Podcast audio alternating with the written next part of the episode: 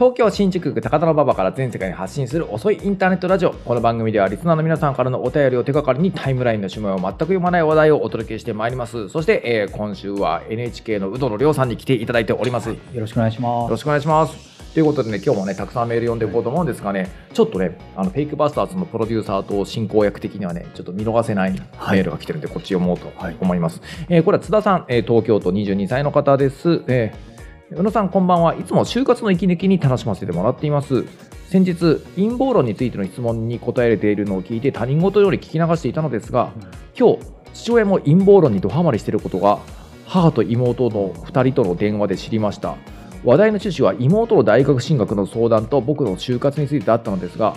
話題がコロナの話に移るとコロナは陰謀でワクチンを絶対打つなと父親が家族に釘を刺しているらしいのですちなみに父親の LINE のトップ画像はトランプでした。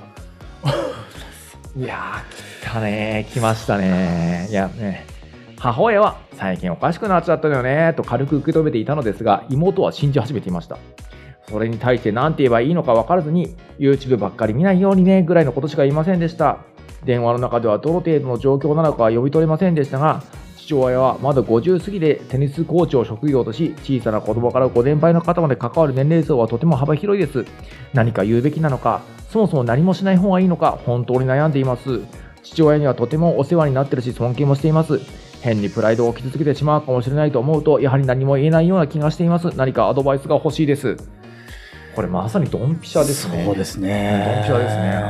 うんまあ、一緒にね8月10日のフェイクバスターズ見てほしいですけどね、ご家族でね、えーいや、でも、こういうケースはちらほらやっぱり聞きますよね。聞きますね、うん。今 YouTube ってちらっと書いてありましたけど、多分そっち YouTube でいっぱいこうそういったご情報を吸収してちょっと信じてしまったっていううん。ケースだと思われますね文面から察するに。うん。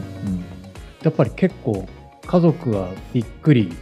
して、うん。それで話せど話せどなかなか考えは変わらないくてちょっと頭を抱えてるって結構僕の周りでも何人か聞いたことあるんですよね。うん。メール送られてくるぐらいだからすごく今し真剣に困ってるんだろうなとは。今度のそのね番組でも皆さんおっしゃってましたけどやっぱり今一番言われてるのはあの頭ごなしに否定をしないことがまず大事ですよねって言われてますよね。えーだからなかなか時間がかかると思いますけどまずなぜそれをお父さんが信じたのかっていうその手前のところから掘り起こしてじっくり話をするってことが大事だってね、うん。おっしゃってましたね皆さんねこれね。うん。えあともう本当番組でも扱いましたけど、うん。あのその尊厳を否定しないことーですよね。うん。あの前提として私はあなたのことを尊敬していますと、うん。で愛情を持って接しているいますと、うん。でこれから楽しい時間をいっぱい過ごしたいと思ってるし、充実した関係で何か生んでいきたいと思ってると、うん。でその上でみたいな前提を絶対崩さないこうん。とですよね。そうですね、どういう理由きっかけがあったんですかねそのお父さんの場合はね。うんまあ、でも多分あのうん。トランプを待ち受けにしてるってことはもうそもそもそういったなんかこうね。陰謀論的な世界観が好きでやっぱ世界には結構ねあの伏せられたカードがあってそれを表にすると真実が明らかになるっていうような、まあ、ストーリー形式っていうものにすごくこう惹かれていくタイプの人なんでしょううね。ん。いやちょっとあの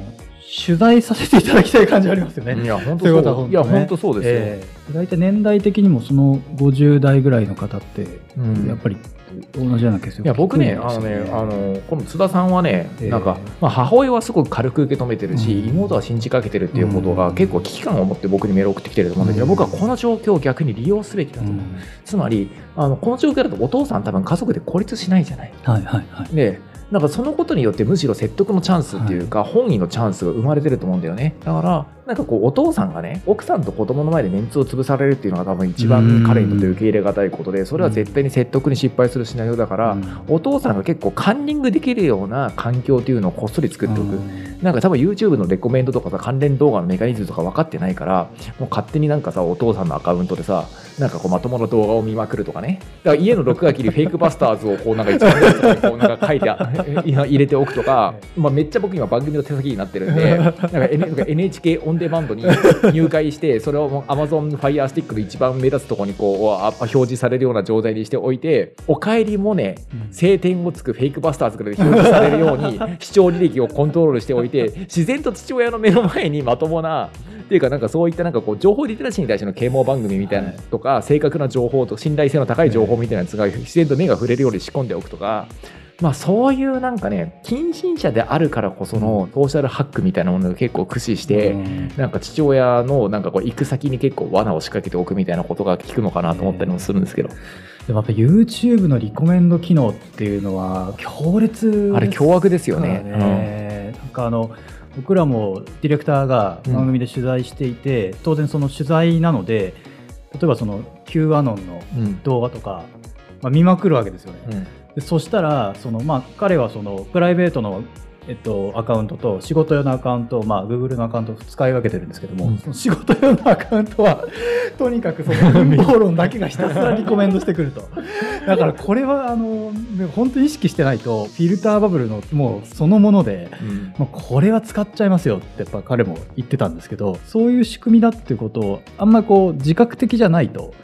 ぱり世の中のこんなに動画がたくさん溢れてるんだからやっぱりこっちが真実だろうと思っても仕方ない部分はあり、いやあるなと思いますよね。ね。えけどほら、アマゾンのリコメンド機能っていまだにそこまで精度高くないじゃないですか。うん。結構持ってる本をね、さすがに最近はないけれど、うん。そんなになんかこう使えるリコメンド機能じゃないけれど、うん。なんか YouTube のリコメンド機能って本当にグイグイ見ちゃうじゃないですか。ええ。僕ね、なんかそうあの、機動戦士ガンダムギレンの野望アクシスの脅威 V っていうゲームがすごい好きなんですけど、その動画を毎日見てると、もう本当にもう様々なあのギレンの野望の攻略動画がブワーってこう押し寄せてくるわけですよ。YouTube の関連動画のレコメンドって今までのなんかプラットフォームのレコメンド機能よりも3段ぐらい上のものだっていう認識を社会がやっぱ共有した方がいいですよね。やっぱり YouTube の KPI みたいなのは、視聴時間が総視聴時間なんですよね、うんだからどんだけ長く引っ張って動画を見るかっていうことに最適化したアルゴリズムなので、うんこの動画をおおすすめすればもっともっと動画を見てくれるだろうという